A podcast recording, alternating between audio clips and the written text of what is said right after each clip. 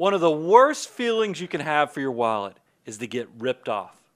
Tune in today, and we're going to make sure you never have to experience that. It's Brian Preston, the money guy, restoring order to your financial chaos, retirement, investing, taxes. You've got financial questions, he's got financial answers. It's Brian Preston, the money guy.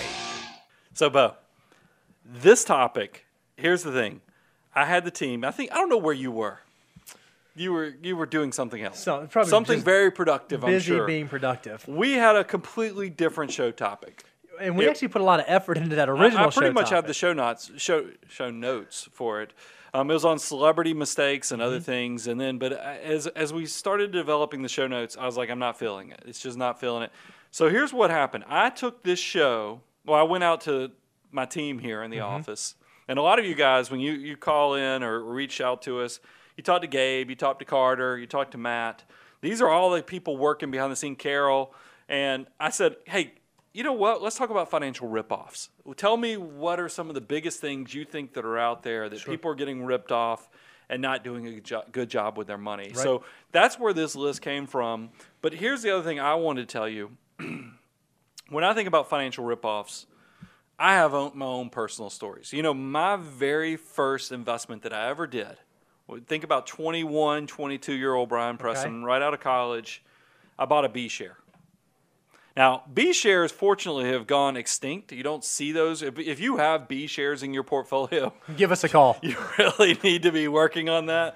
But back when um, I started investing, they, you know, no loads were starting to just come on the scene, and the commission side of investing decided, you know what, we're going to do? We're going to come up with this product that looks like a no load, but basically is But ripping is off the no customer on the, on the back. And that was my very first investment. So I have. I still carry that pain of that bad investment. And then I can tell you, love to travel. Went on a big trip to Italy in 2002 with my, with my wife. I got to tell you, every city I got financially ripped off. I can remember in Venice, they ripped off at least I, they at least got an extra 18 euro out of me for the boat ferry. You know these big barges that carry you around like a taxi or bus. Right. And then I remember in Florence when we went towards some museum, they ripped me off there. I mean, it seemed like every city I waited to see how I was going to get ripped off. And the thing is, every time you get financially ripped off, it sticks with you. I mean, it, it really is something that, that just keeps hanging around. So we wanted to come up, and these aren't little things. Right. Mm-hmm. I mean, now the B share is a big thing, but getting ripped off for, for you know Traveling or abroad, yeah. museum tickets, that's one thing. But to actually see a lot of your hard-earned money that you've really put a lot of effort in saving and building, to watch that fly away is, is just painful. And you know, so uh, people always say, you know, one of the best way, be, one of the best ways to learn is to like do something yourself.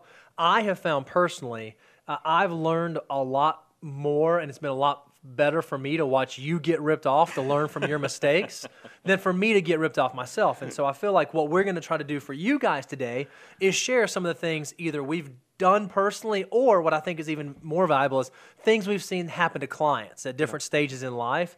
And hopefully, if we can educate you on what those are, we can protect you from some of those same things happening. Now, the financial mutants that listen to the Money Guy show, here's the thing. A lot of you guys probably already know some of these things. Like, I will go ahead and tell you one of the things on here is, is timeshares. And a lot of you are like, well, I already know not to buy a timeshare. I don't want you to disappear just because you might already know these things. Here were my three goals that I had when I did the show notes for today. First, I wanted to raise awareness. I already assume a lot of you guys know to avoid these things, but here's the second thing I know. You guys are all the influencers in your tribe. Everybody that you have in your orbits, because they know that you're the one listening to the Money Guy show. You're the one that's out there on YouTube or listening to podcasts. So people look at you to have knowledge. I've tried to go find interesting pieces of nuggets whether it's a, a cool stat, whether it's a foundational thing, whether it's the size of the industry, so that you can stockpile this information and become off as the smartest person in your circle of friends. So tune in for that. And then the last thing we have is the money guy way. We want to make sure you don't make mistakes and you know kind of the best way to put the right foot forward so you don't make these mistakes. If you if you're not one of the financial mutants, so you've been with us for years and years and years, this is the Money Guy Show where every episode we try to go beyond common sense and help provide some value to your financial life. Uh, if you haven't uh, watched this right now, we are streaming this live on YouTube. So thank you for everyone out there with us live. If you haven't had a chance to do the live thing yet, every other Tuesday night at 4:45 Central we go live. We'd love for you to be part of it. We're actually going to do a private Q and A session at the end of this show just for those folks answering their questions. And don't forget these. And we're going to be uh, there's three mugs here, which means we'll probably give away no less than 13 mugs, depending on the questions that we have. So make sure that out on YouTube you go out and subscribe so you can be part, get notifications. Um, and then another thing you may want to do, Brian, you want to tell them about the exciting big thing we've been working on on the email side? Well, definitely, we, we have these deliverables. If you guys have not subscribed on our email list, you've got to go ahead and sign up. Go to moneyguy.com, give us your email address, because we're going to start having one of a kind deliverables from every show we're doing going forward. And the only way you're going to get that is the following Monday. If we have your email address, we're just going to send it out so you have the template to go download. It, it might be a checklist, it might be a spreadsheet, it might be a PDF, it might be a summary. It's going to be something that either we use for our show notes or for clients. It's going to be a valuable piece of data that you can take with the show, use it, apply it, add value to your life, but you're only going to get it if you're on the email list. So go out there, make sure you subscribe. Uh, and, you know, go like us on Facebook, ask us questions, hashtag Ask the Money Guy. Um, I, I, got one other house cleaning Okay. thing. Fritz from Retirement Manifesto is going to be on. We remember we do this show every two weeks. The live show um, is every other Tuesday, except for next Tuesday. We're doing a special episode with Oh, that's right. Fritz from Retirement Manifesto. So September 18th. Love to have you join us for the live show. It's going to be really cool to have a collaborator in studio with us. right. So let's jump right into these. Interest on credit cards. so that's, that's that's like rip off number one. That's like numero uno we rip started off. heavy on purpose. The average interest rate on credit cards, I pulled this data. This is hot off the presses. September 5th of 2018. This came from creditcards.com. 16.92%. Okay, so that the average interest rate on active credit cards out there in the credit card universe is sixteen point nine two percent. I have built entire shows, and we're talking about building empires off of investing in the S&P 500 and assuming a modest 10% rate of return. When you compare 16.92 what the credit cards get to what we consider a pretty aggressive rate of return with 10% for the S&P, you can see why you cannot be paying credit card interest. Compounding interest can work against you, so make sure you're not falling prey to that. Here's another stat that I thought was kind of an inter- interesting piece of nugget of information. The average household carries a balance of $5,700 of credit Right. cards. I heard that stat and I was like, well, wait a minute, that's skewed. I don't carry credit card debt. You don't No, don't carry, carry credit, card, credit card debt. debt. That's got to be skewing some numbers. So I, I dug a little deeper because we're nerdy like that. There's this whole thing. They call people who are carrying credit card. You don't want to be those those type of people. Indebted households. If you take out the 40% of the population that pays their credit card off monthly, you're left with the in, indebted households. That pushes the number up to nine thousand three hundred and thirty-three dollars. So uh, you can see that really pushes up the number. So, and this is remember the stat that 39% of the population can come up with thousand dollars. The other six you know 61% of the population has trouble coming up with $1000 i bet they cannot come up with $1000 and they also are carrying this $9000 worth of credit card debt. I mean i just did i just did some some quick math on this. If the average credit card debt is $9333 and the average interest rate is 16.92 that's like f- over fifteen hundred dollars being lost to interest. And so I imagine what you would say, Brian, is okay. Here's the real easy way that you don't get ripped off on credit cards. Don't use them. Don't have them. Just pay cash for everything. Avoid them. Put them in the freezer. Freeze them. That's probably how you avoid paying interest. I think if you are a person that cannot pay it off monthly, I would agree with that. Be debt free. Don't even use credit cards if you have self control and discipline issues. If you're one of the people that can pay it off monthly, I think you, you just have to be very aware of that. But if you're not paying them off monthly, stay the heck away from credit cards. That, that's the biggest thing out there. So let's Fair move on. Bank fees, including ATM fees. Oh, that, uh, yeah, okay, go ahead. Because Here's this, this another is, shocker. This is one that drives me nuts. This is one that that uh, I get really, really uh, heated on. Interesting nugget of information. The average American spent $329 on bank fees in 2017. I feel like that stat, that statistic ought to say the average American took $329 bills and flushed them straight down the toilet in 2017. And, and I, I think it's once again another one of those things where I'm not paying those fees. You're not paying those fees. So I think these numbers are even more skewed than what they show. And, and here's something that I thought was interesting is that how do you have bank fees? You know, where, where are they getting these? They're probably getting them from bounce checks. Sure. They're getting them from not keeping a minimum balance. So I think that this this is the money guy way to avoid being ripped off with bank fees. Uh, first off, if you're using an ATM card that doesn't reimburse you for ATM fees, change that. It's just too competitive of a universe out there. You should have an ATM card that no matter where you are in the country, maybe in the world, if you use it, swipe it, and even if there's a three dollar and 25 cent charge, they will reimburse you for that. That's a really easy thing to do. The other thing is understand what type of accounts that you have. If your account has a $1,000 minimum balance, right. make sure that part of your emergency fund lives right there to satisfy that 1000 don't have things that you don't need or that don't make sense. I put I put on here. Uh, it's like having a corded telephone. Paying bank fees is a thing of the past. Yeah, I wrote in the show notes that that offended probably everyone over 50. So well done. Uh, let's move on. Guaranteed returns. Now, when I, I am speaking in very broad terms when I I mention guaranteed returns because there's a lot of things. Guaranteed returns could mean you keep all of your money under your mattress. You keep all of your money in CDs. Mm-hmm. It means you're only buying insurance-based products that have guarantees. And, and here's the thing I thought was interesting when I see any type of product that has a guaranteed rate of return – there's a reason they're marketing off of that guarantee, is because there's a 2015 Bankrate article I went and pulled. 78% of Americans said they prefer a finan- financial products with guaranteed returns over other options. That sounds great. I mean, yeah, I like guarantees guaranteed, sound awesome. But here's the problem with guarantees: they're very expensive. And what do I mean by that? And it's multiple layers. It's like a, a, layer of an onion. You can peel it, and there's all kind of different parts of what makes these expensive. The first is loss of purchasing power. I grew up in a household where investing in my household was CDs and cash accounts. So basically, just cash, staying well, in cash. And that sounds good because you're like, well, I can't lose money. 2008, no big deal right. because I've got my money in cash. The problem is, according to the Bureau of Labor Statistics, you know, that's the government organization that tracks a lot of data. Inflation has averaged since 1913 3.2% a year. So, so since 1913, the value of goods. Like, so what is inflation? It's the cost of a basket of goods.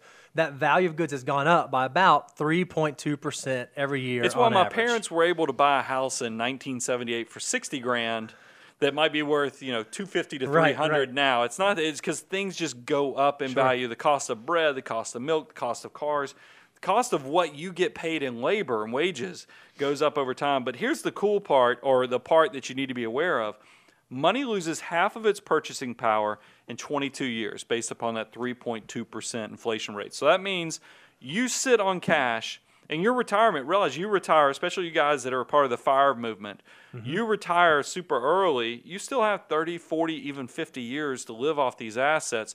You have to be careful taking out all risk, especially if you have, you know, inflation as sure. a concern. So, so what you're saying, it sounds like what you're saying is so there, there's like investment risk where the value of investments go down. And a lot of people want to inoculate themselves from that. But the value, the risk of losing value through purchasing power decreases could actually be even more scary than the value of investment losses. So staying in cash can be risky on its own thing. So the next thing, a lot of you are like, well, I don't have to worry about that because I'm actually going to buy a product like an equity indexed annuity or something still going to get me a rate of return. But when a product or a company – tells you it's going to be a guaranteed rate of return. How can they do that? Here's how they can do it, guys. Here's the here's the the secret formula for how they offer you guarantees. They have to be able to control, they have to take their risk away to be able to offer you this product. And the way they do that is they control your access to the money and they control your behavior. Mm-hmm. If you can do those two things, because what blows up, why can't we give you guarantees? The reason you can't give guarantees is, is because Nobody knows tomorrow what the stock market's going to do. Nobody knows what it's going to do next month. Nobody knows what it's going to do next year. But if you start looking at a 10 year period, you look at a 15 year period, you look at a 20 year period, man, long term, financial investing is very powerful and very good for those that do it. So, an, an insurance company, if they, if they tell you, hey, we're going to take away all of your risk. What they'll do is they might put a 10 year surrender period on there, meaning they're going to control your access to your money by putting huge surrender fees on there for up to 10 years, sometimes 12 years. I mean, we've mm-hmm. seen them go even beyond 10 years. That's right. The other thing is they'll do is that they're going to that that 10 year period lets them control your behavior. You mm-hmm. can't sell at the worst time. Just because the market got its teeth kicked in, you're not trying to sell it because they've locked you out of doing any type of emotional right. reaction. The other thing they're doing to, to protect them so they can give you guarantees, they know, you know, when we quote things like the market's going to get you potentially for a 20 year old like a 10% rate of return, like the S&P, that's the historical average. But if you go look at the S&P, it doesn't give you 10% in beautiful little, you know, bowed off little boxes that are wrapped all nice. You'll see like you'll see something like 2013 where the market can make 32%. But then you'll see years like 2015 where it maybe only makes 1% or right. 0.7. And then you'll see years like 2000 where it loses right. over 20%. There's all kind of ups and downs. So they know that there's going to be years of outsized performance and what they'll do to protect themselves is they'll limit your upside potential. You might see a participation rate on these products that give you guarantees where you only get 80% of the upside, or you get capped at 7% or 8%. So those years that the market makes 30%, you don't get 30%, you might only get 8%. Oh, and from a common sense standpoint, that, that makes sense on how insurance companies can pay for this, right? So if the market's down 2% and they lock me in where I can't lose money, but the market makes 33% and they get to keep 20 plus of that, it's pretty easy for those to pay for those down years, especially it definitely covers those down over the years. long term, the market's consistently up. It's up more often than it's down if you just look at it in yearly periods. So that makes a lot of sense. And I'm worried some of you might have just gotten glazed over when I talked about participation rates, when I started talking about how expensive, when I talk about purchasing power and inflation. Like, whoa, whoa, you start going. So you realize very quickly this stuff is complicated. right. And the, the fact that it's complicated means expensive potentially Mm-hmm. too, because you got a lot of hands in there, a lot of compliance. Pay attention to these things. So how do you avoid? What's the money guy way, Bo? Yeah, so a lot of times we have clients come to us and they say they want a guarantee and they want, you know, and, and that's generally associated with like an, an insurance type product. And so what we try to do is we want to educate you that there are guarantees and there are high probability outcomes. Uh, and so, like a really high probability outcome is that over the long term, if you have a long investment time horizon, it generally goes up. Here's another really high probability outcome. If you make sure you have adequate emergency reserves as a retiree, like 18, 24, 36 months of cash, you can weather most storms. If you look at historically how long a downturn lasts, if you can understand the differences in guarantees and high probability outcomes and understand the costs associated with each, you're going to be set up for success. Education is your friend. Yeah, you don't have to pay that huge premium for protection and peace of mind That's that I think that, that people are, are out there selling.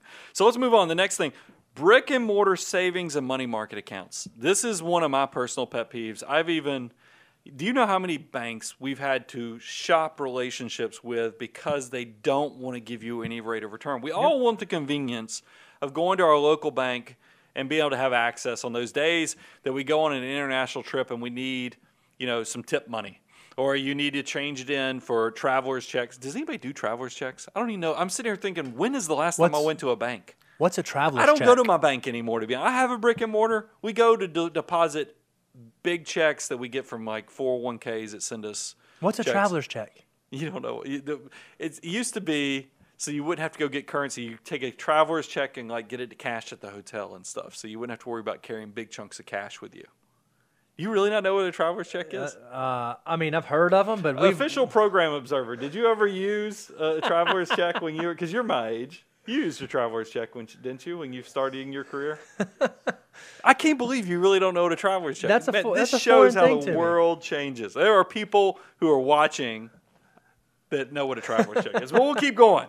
Here's here's the interesting tidbit, the nugget of information. A 2018 CNBC article that the average savings account at a brick and mortar is 0.19 percent. If you look at online rates, it's 1.6%. That's an eight-fold difference. And here's the cool thing. If you look at, I know my money market that's still FDIC insured with one of the online banks, it's over 1.8% That's now. right. So, guys, cash is not trash completely anymore. It's not go, you're not going to retire off this, but it's definitely better than getting 0.19%. So, if you're not paying attention to what your traditional local bank is paying you, you could get yourself in some trouble. So I would definitely pay attention to the online banks. I'd pay attention to your local credit union. I've always found credit unions to be much more competitive and Sure. wanting to try to get your money and keep you happy with that. So so pay attention to those things. I, I had a I had a fantastic meeting with some clients I love this morning, and we were we were talking through this.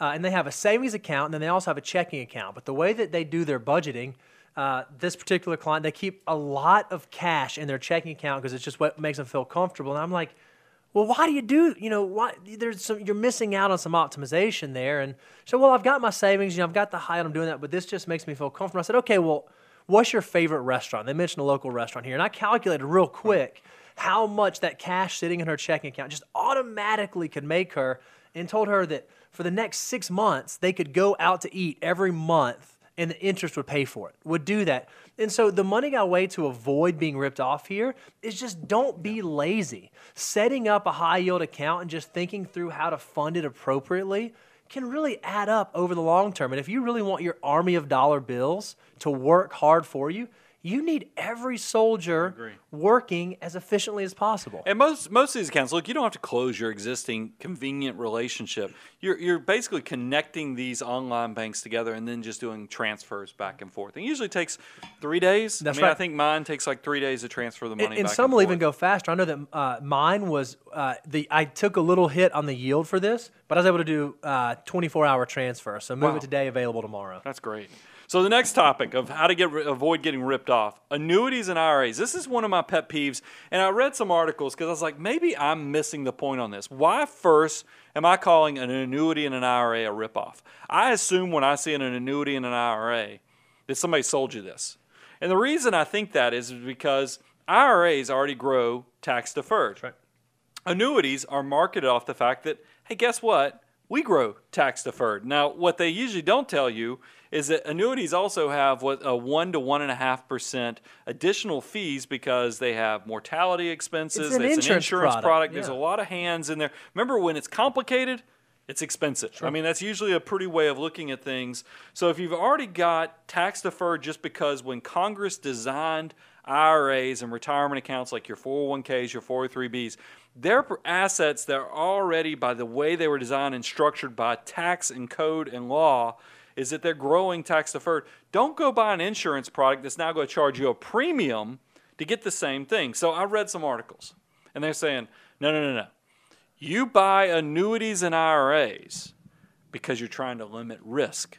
That's that's that Okay. was what they said Sure. for suitability or trying to fit into why does this work. So then I started thinking, look, these are retirement accounts. Mm-hmm. What do you put in retirement accounts? You're putting in assets that you can't touch until you're 59 and a half right. at a minimum.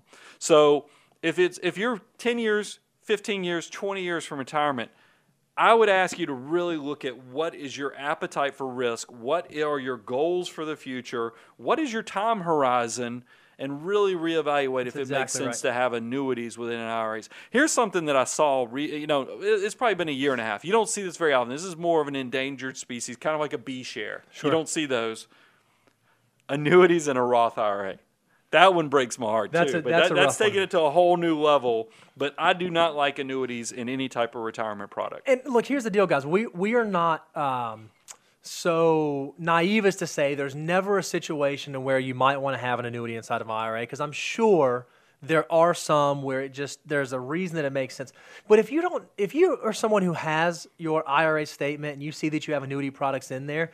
And you don't fall into that small segment of the population that you know that you know that you know why.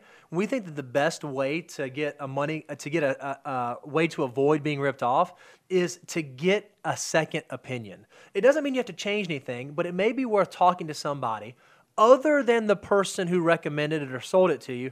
Hey, does this make sense for me? What are my options? Am I outside of surrender? Could I possibly undo this? And at least work through that exercise. Because the only way you're going to know is if you educate yourself. And if you don't know why you have an annuity inside of an IRA, odds are you shouldn't have that structure set up. Or there's a more efficient way to be set up. This next one, I was worried this was going to be somewhat controversial, but I don't. I have a pretty cool stat with this one. Is certain college degrees. I consider certain college degrees to be a ripoff.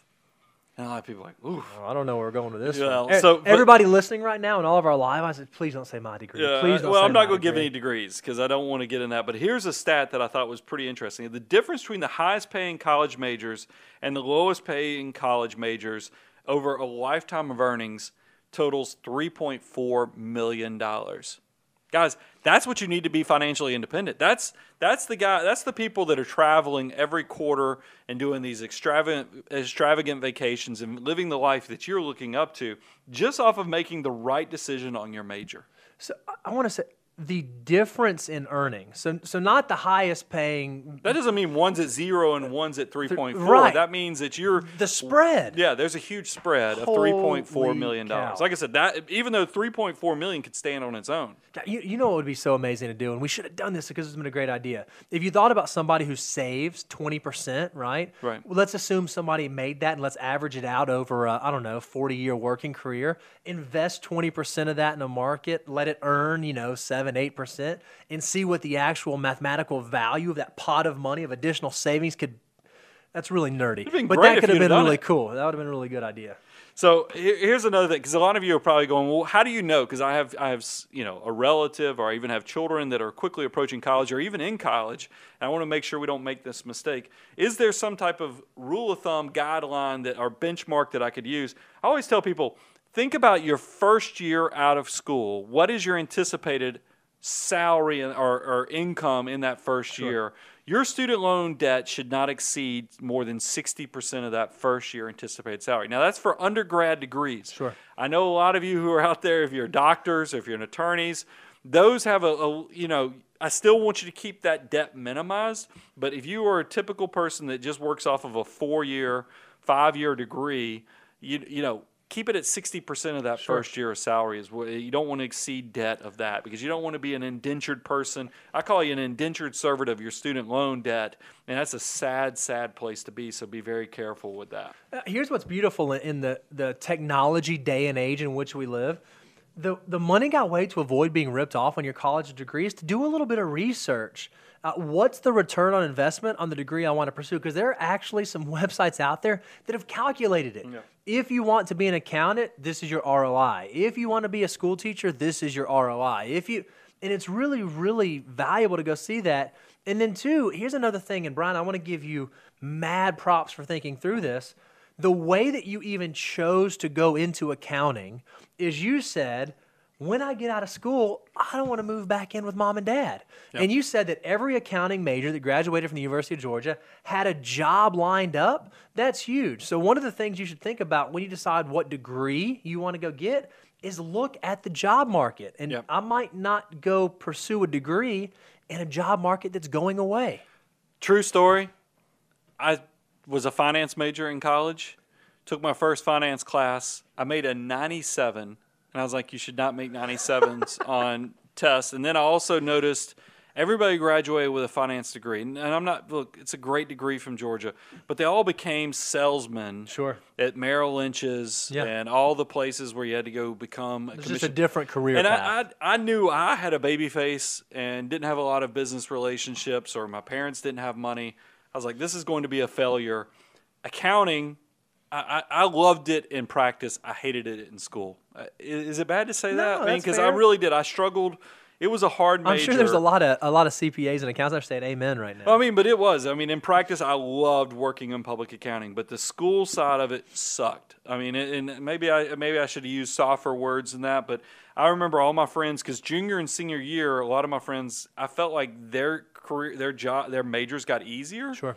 I felt like mine got a lot harder. so I, you know, the going out and having more fun your junior and senior year wasn't as easy, but that sacrifice definitely set it up because I've watched. You had a point. Well, I was, I was going to say, you go ahead. Say I've Well, I was watched. I was sitting on the couch with the family, and my wife saw an article.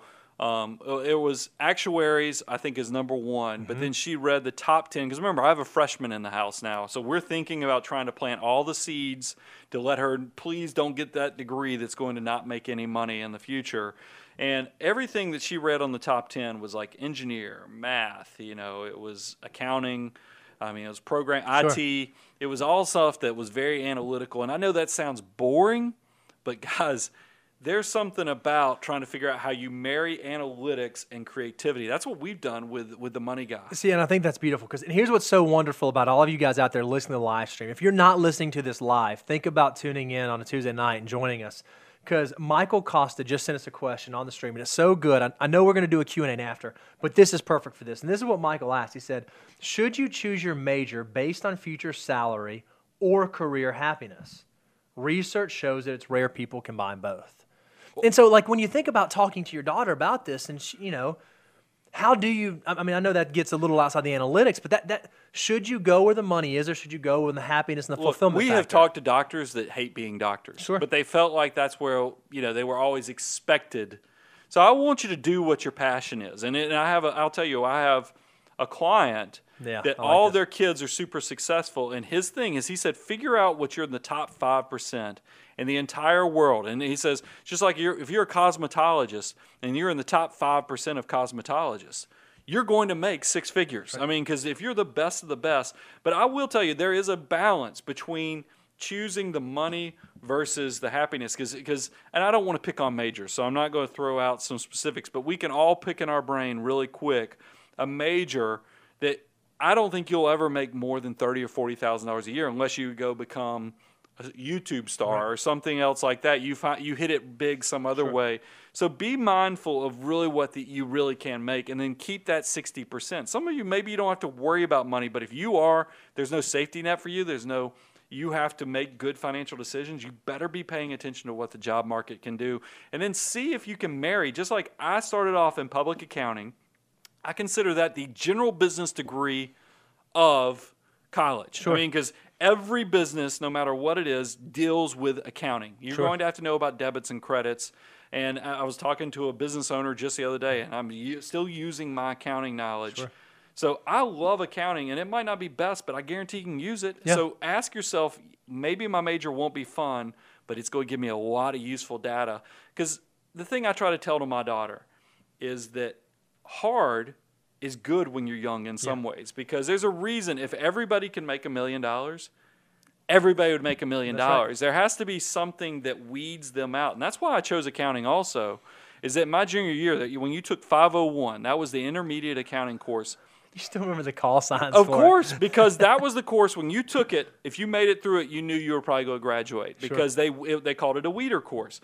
You had so many people drop out after that course because it was tough. I mean, you had to test your brain to see if you had the aptitude to make it, and and, that, and that, that's probably enough. I don't want to make people seem like I'm the cold father because this is what my poor daughter. Every time we're in the car, she's like, "Oh God, is he going to give me a life lesson?" But pay attention to that, and that's a great question. By the way. That is a tumbler type question. Well, so you're not supposed to give 'em away in the show. make That's the Q&A. Here, here, at the end of the show during the Q and A, uh, we will- I want you to send the email to. I'll give the email address at the end of the show for only the Q and A people. But let's move on. Timeshares. We all hear. I mean, I watch TV, and what do you hear commercials for? There's always people. Are you stuck with a timeshare Mm-hmm. that you want to get out of? Reach out to us. Call our one eight hundred number. Why are there markets? Why Watch are there right markets there. trying to help you get out of your timeshares? Because I think there's a lot of people It's a supply and demand that are being sold timeshares. I mean, you go to resorts. I'm going on a vacation and not too long for an anniversary trip. I know that the resort I'm going to has timeshares on property. Mm-hmm. So I know they're going to probably try to get me to come and they would give offer us couples massages and everything else. Guess what? Not answering their call. I'm going to say no thank you because my time is worth something. But listen to this. The American Resort Development Association, ARDA, says that the timeshare industry is a $9.2 billion industry. That's billion with a B. Billion. There's a reason these things are out there. Average sales price for a one week timeshare is approximately $20,940 with an average maintenance fee of $880. Wow. They're expensive. Twenty-one thousand dollars. Remember, most people don't even have thousand dollars, but they're signing up That's right. for a timeshare. And here's the problems. If you want to know what the issues with timeshares, because you're probably like, why is he picking on timeshares? Eh, before we talk about the problems, talk a little bit about why they're appealing. Because I think that's that's an interesting thing. Like, why do people buy into them? Because there's a thought instead. Okay, well, I can own something, and then when I go somewhere, you know, have a piece of it, and then, but I don't have to buy the whole kit and caboodle. I can just buy a little piece, but have some ownership interest. I mean, it sells to our emotion, right? Well, when plus, we travel. how many times have I told you guys, I want you to be good with your money, but there is exceptions for fulfilling things like building memories and travel. Mm-hmm. So they play upon, they know that you want to have time with your family. You have this is this warm fuzzy, the hair stands up on your arms, thinking about building memories with your family. And what could be better than building memories with loved ones than to have this beautiful resort with all these amenities? And then here's the other thing. What do we love as humans is we love to, to be able to touch something. It's just like if you guys were here, you'd love to touch one of these tumblers because it's right here. It's a product, it's something it's easy. So when you're walking somebody around a resort, when you're showing them buffets, when you're showing them all the amenities, when you're showing them the pools, it is there. And so you can you can picture yourself in it. It's kind of like the, the Clark Griswold factor from vacation as he's always envisioning himself doing things or swimming in that pool mm-hmm. after he gets his Christmas bonus. That's what they play off of, the emotion of the transaction. But here's the problem. Let me give you some reality. Let's throw the cold water on it, pour out the tumbler on, on, on the dream here. Timeshares rarely appreciate. I mean, like Disney has a decent one, but here's the I love Disney. I don't have a Disney timeshare, but I always stay in Disney timeshare properties because you can. There's a whole market where you can stay on their vacation, you know, for vacation and stay in their Sure. awesome resorts. Um, there's also annual maintenance fees. Mm-hmm. There's hard to get rid of. There's a reason they're doing one eight hundred numbers telling you, hey, if you want to get out of this, call this number. And then, Bo, I love this one because you added it. Vacation imprisonment. Yeah, that's the one I think that bothers me the most is whenever you invest in a timeshare, you're going to feel that need that every time you go on vacation, every time you leave, you're going to need to go get your money out of the timeshare. You're going to need to go to that place, go do that. Same thing with like owning rental property. I know that's not one we have listed here, but whenever you own our vacation property, whenever you own vacation property, you, you know you feel like okay i have this week but man i got to go to that thing that i, I got to go recoup that cost i got to go be there you feel almost imprisoned when you go choose a vacation destination That you do now. The the timeshare people will tell you they create networks and do Mm-hmm. give you opportunities, but sometimes you'll find that the ones you want to go to, the newest properties, are going to be more expensive than your legacy properties. Probably still you have more costs come your way. And it's funny you say about secondary vacation property. Our official program observer, who's in the room with us today, he has been with me. I used to have a beach condo. right Guess what? We used to get now we had a blast. We'd go down there every year and play golf with a group of guys, but at least one day of the trip, I would have to do maintenance on the on the on the condo. I mean, and he was part of that, and that's one of the things that I will tell you. It is true. You do have vacation imprisonment when you own secondary property, and I think it's the same thing when you do timeshare. So you better make sure that you like it, whether it's vacation property or timeshares. Now, here's a disclaimer. Some people love their timeshare and they will swear by it, and it's been the greatest thing they've ever made. And that's awesome. That's great. So, here's the money guy way to avoid being ripped off do a Venn diagram of pros and cons. List out all the good things and list out all the bad you, things. you said a Venn diagram. yeah. We call those T charts in accounting, guys. Well, you Debits know- and credits. What's the pros and cons? Keep going though. Keep going. I like Maybe a it. Venn. No, maybe it is a T chart. Maybe a Venn diagram because I don't know what would go. I don't know what would go I saw middle. this was your note, and I was like, Venn diagram. Is that a T chart? Maybe Keep do going, a T keep chart. going. Do all your pros, do all your cons, uh, and then ask yourself why you really want to own it. If it's because you really like going on vacation every year, by all means, go on vacation every year. But ask yourself, do I really need to be an owner of that vacation? Well, and do the math. Twenty-one thousand dollars up front, and then eight hundred and eighty dollars a year maintenance. You do some math on that, and then think about the opportunity cost of what your money could be doing for you. That's the other thing I think.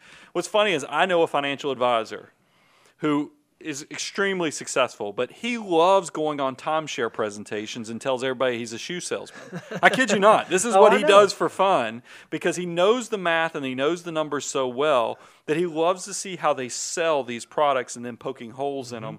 So they never take into account the opportunity cost of that $21,000 that you're putting into this mm-hmm. timeshare. If you were using that money for your army of dollar bills to work for you, could be tr- extremely powerful over that 10, 20 year period. Let's keep moving though. Cable and satellite TV.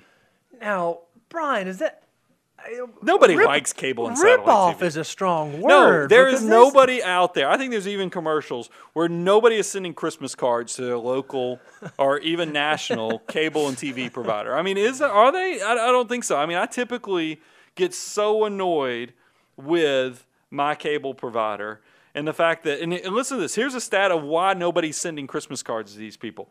TV bills have soared 53% since 2007 to average at the end of 2017 $198 a month.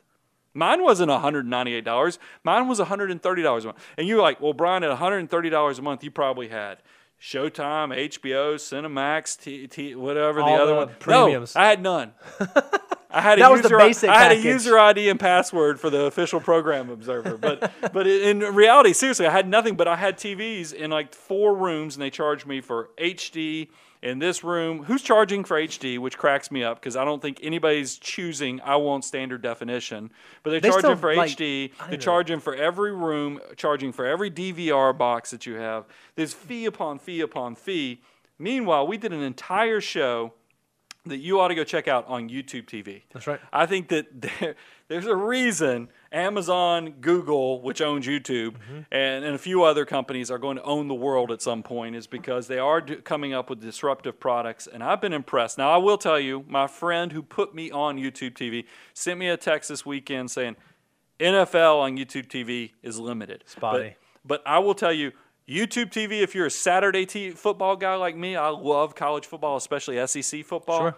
YouTube TV rocks. I mean, it has got everything covered, so it's it- it's it's got you pretty much taken care of. So check it out. I mean, forty dollars a month versus you know your your at least hundred dollars. Now here's a limit because I've had people when we did this episode, they said you still have to pay for internet because you have to have really good Mm-hmm. That's right. internet in your house. And a lot of times, I will tell you, it's just like in our office right now. I was just bragging. If anybody watching the live show, you probably heard me asking the official program observers and Morpheus, have you checked out our new download speeds? Because we just upgraded our, our internet here in the office so we didn't crash it with all the live streaming.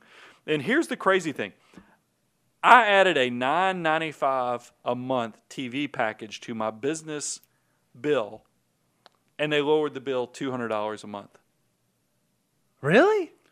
It's ridiculous. These bundles, so I will tell you, because that was a valid point that our listeners brought up, you have to pay attention to your bundles. So if you are one of these people getting your phone, your cable, as, as well as your landlines, if you have those still, and your internet all in the same place, you probably get, you, you have to pay attention to that. So pay attention. You have to add your internet price as well as YouTube TV to see if it's actually legitimate. So here's the money you. guy way to avoid being ripped off. Because what we've recognized is when it comes to cutting the cord, cutting the, the cable cord, a lot of people are really nervous about that. They say, oh, no, no, I'm just too used to it. I'm addicted. I've got my show. I'll watch it.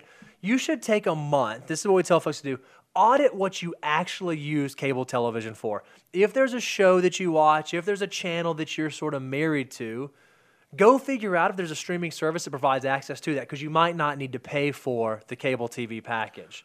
Uh, and then one of the things we said is keep in mind seasonality of things like if you're an NFL football person, there might be some issues there or something like that. And if you want to, a good trial run I did in my household is I ran both for a few months. Sure. Because I was making sure that, because I didn't want to upset my wife, you know, so it's better to run uh, both for a few months, work on that integration period before I yank the carpet out from underneath the situation. Love it.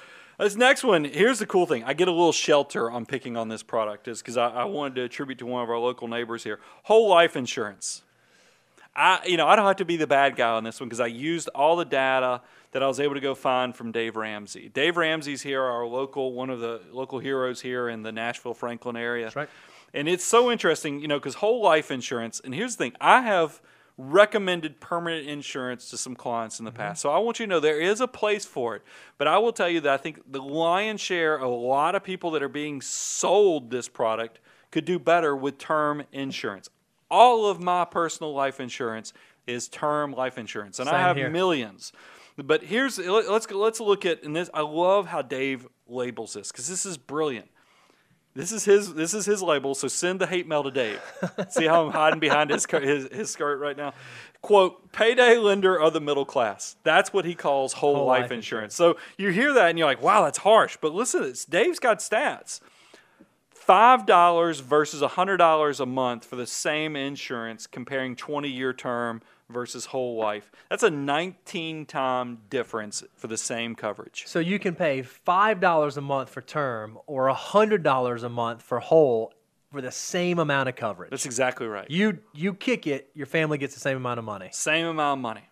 So that's that's the part. That's why Dave says with that 19-fold difference, you'd be much better served buying the term insurance and then letting your money work for you outside of the insurance protection. Yeah, but Brian, the, the reason people do whole life insurance is because you pay for term, and if you don't die inside that term, that's just wasted money. At least with whole life, you're building up some cash value. It's growing. That's the thing. Is it is? I'm always I chuckle internally a little bit when people pitch insurance as an investment because remember, what did I tell you earlier in today's episode? Complexity creates more cost. It's not cheap. You don't get you know insurance products cheap. They just I don't see many. You know, you see people like TIAA-CREF and Vanguard are starting to to seep into annuities and other things, but majority of time, especially like whole life insurance, it's not cheap. So here's the rates of returns. This is also coming from Dave Ramsey. The actual rates of return on the different cash value products. Listen to this. Whole life is average after you pay all the fees. Now, they'll quote you something higher in this, but according to Dave, after you take out all the fees and everything else, historically they average around 1%. Wow. Universal life after fees is 4.7%. And he said variable life with mutual funds that they build into these sub account type products is 6%. This is all, like I said, coming from Dave Ramsey. Um, and the reason is because they got heavy fees. And the only way, I loved how Dave pointed this out. The only way out is you got to die or you got to take a loan. Neither one of those are super exciting because when we know with Dave, when we talk about debt, he's not loving loans. so you can imagine death or loans, that's not working. So it's not a great great opportunity for you. And so I'll hang over here and try to live on the slightly more PC side and say, okay, whole life, permanent life insurance might make sense in some situations. We're not willing to say that it absolutely never makes sense. So, how do you, as a consumer, avoid getting ripped off? We think this is another one of those great places to go get a second opinion. If you're thinking about buying whole life insurance, or if you own whole life insurance, maybe it's worth talking to a professional, someone who's not trying to sell you the product, somebody who doesn't have a vested interest in it. Hey, does this make sense for me? Why do I hold this? Is this something that I actually indeed need? And one, I think this is one of those products that's just getting left behind. I mean, a lot of times I've been managing money and doing investments long enough and talking about risk with clients that, as I told you, I've dealt and I've recommended permanent insurance in the past because in the past we did have estate taxes that kicked in at the 600,000 level or a million dollar level. But here's the thing. Right now, estate taxes for an individual is around $11 million. For a married couple, and there's even portability, it's over it's approximately over $22 million and it's in, indexed for inflation it's taken away the teeth of that big bad boogeyman of estate right. taxes. So somebody, if your insurance guy is pitching this as a great estate planning thing, question that because we've had some really big updates in, in tax law that, that has made that kind of antiquated in, in a lot of ways. And now, just like Dave Ramsey said, whole life insurance is the payday loans, the payday lender for the middle class. Let's go ahead and transition to the next category. Let's actually talk about payday, Payday loans. loans. Now, here's the thing about payday loans. I've never been in a payday loan location, but when I was doing show prep, I just wanted to. I did a Google search and just typed in payday loans Okay. on Google. Guys, you know what? Because it knows Google knows where you live. No. So eh, well, they No. do. They believe me. If you ever want to know your GPS coordinates, because I had to do that for a light fixture, I put these cool light fixtures that one of Kevin That needed told me about. GPS? Well, yeah, you need to know. You putting your your GPS coordinates in this light fi- in the in the switch, and you never have to adjust for daylight savings time. You know, it knows where when day when it's dark and when it's light, so that you can use that as a timer. That's Big Brother. You know how you find out your GPS location, your coordinates for longitude and latitude? Go on Google and type in, hey, what's my longitude and latitude? Google knows where you are. So it's one of those things, since Google knows where you are, when you type in payday loans on Google, there will be like two or three pages of all the local vendors. We live in what's considered a pretty affluent marketplace. Right? Wouldn't you agree that we live in one of the Yeah, nicer parts of the country? Bo, there are pages of payday loan lenders. They're everywhere. And you're like, well, how can there be so many payday loan lenders out there? And why is this so bad? The reason there can be so many is because this is extremely profitable. These guys make credit card companies look charitable.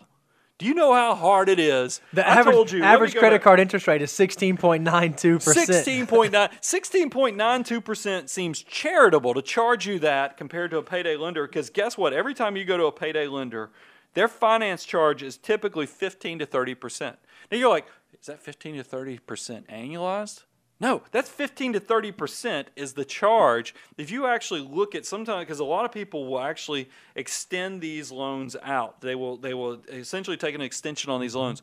You can push your APR, your annualized, you know, per, percentage rate that you're being charged. It can be over 100 percent if you're running because they're If you let it just keep time. carrying out Yeah, long term. I mean, it is. These are not good products. So be very careful. I mean, Bo, you said it best when we were doing show note prep. Cash reserves That's is it. your best friend. That's you, exactly you've right. heard that this whole industry is built off that 61% of Americans that can't get their hands on $1,000. That is so sad. Make sure that's not you. Yeah, you know, if if if you find yourself in a situation where you have to go get a payday loan or a tax refund advance, we get it. Life happens. We understand. But you really, really ought to go back and evaluate your cash reserves, where they're at, and how you're prioritizing financial order of operations. If you haven't gone to go listen to that, go listen to that show. You got to go back to step number one so you don't have to do this kind of stuff. Let's do our last topic.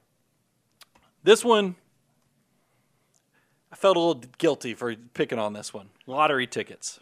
Oh, don't say it ain't so. So here's what you need to know Bo and I are both from the state of Georgia. that's right.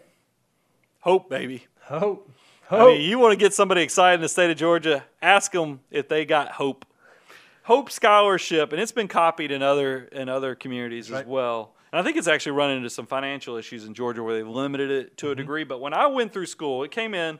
Now it did not exist completely my entire four years, but y'all should know all of my tuition, a lot of my college was paid for through Hope Scholarship my junior and senior year.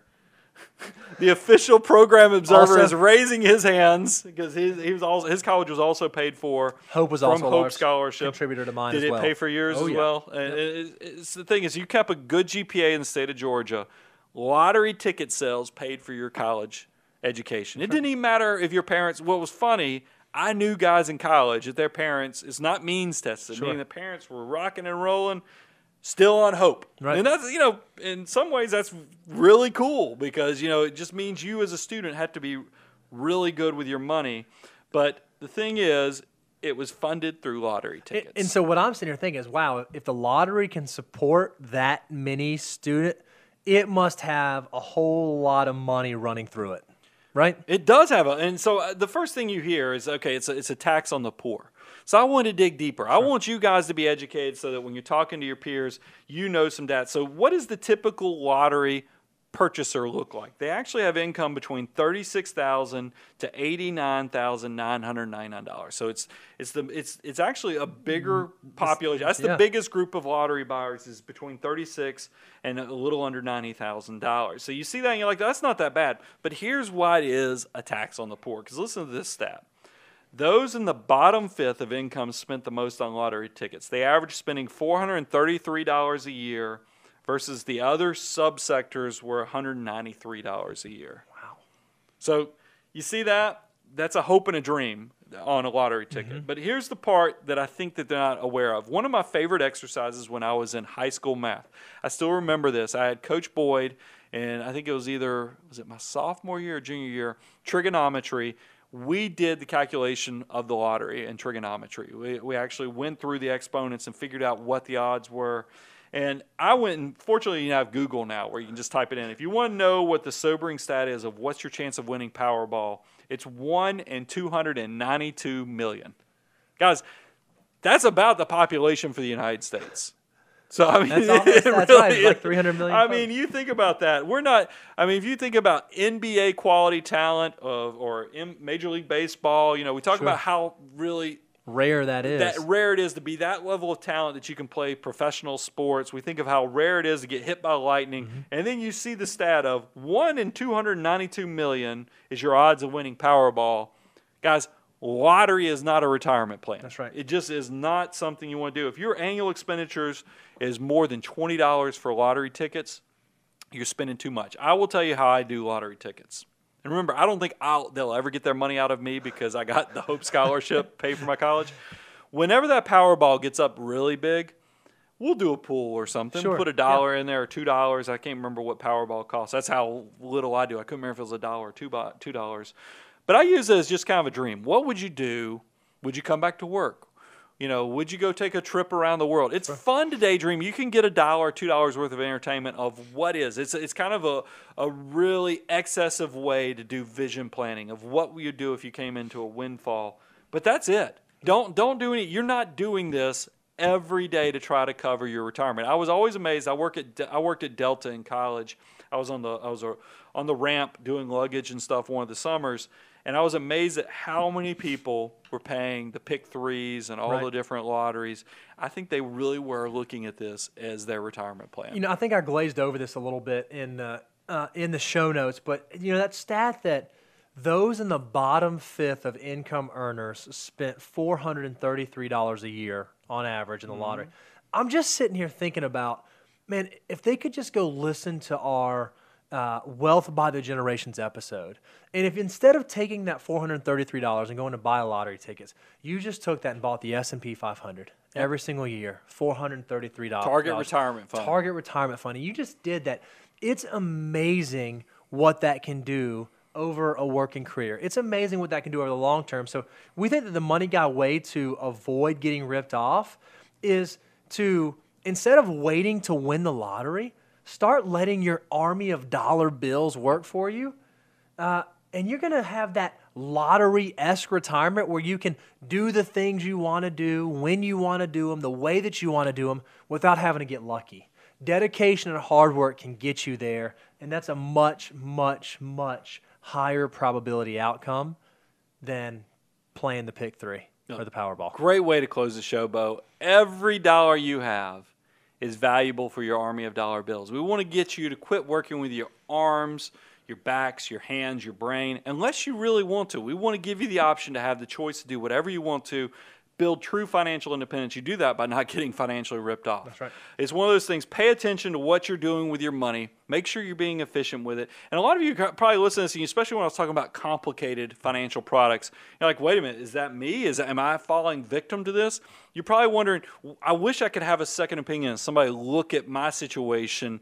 And you're, or, or others of you are listening and like, that was great free advice. I can't believe they give this away for free. And it's true. We do give you all this free information. And the only thing we ask is that if you like what we're sharing, you get to that point of success that you'd like to get a second opinion or get somebody to look over your shoulder and tell you if you're doing a good job, come check us out. That's all. If you want to repay us, come check us out and check us out at either moneyguy.com, aboundwealth.com. We have contact us pages. Love to hear from you because, guys, this started out as a passion project where I was just trying to fill a void of people who weren't getting good objective advice. My goal is give it away, let you come back after you've been successful.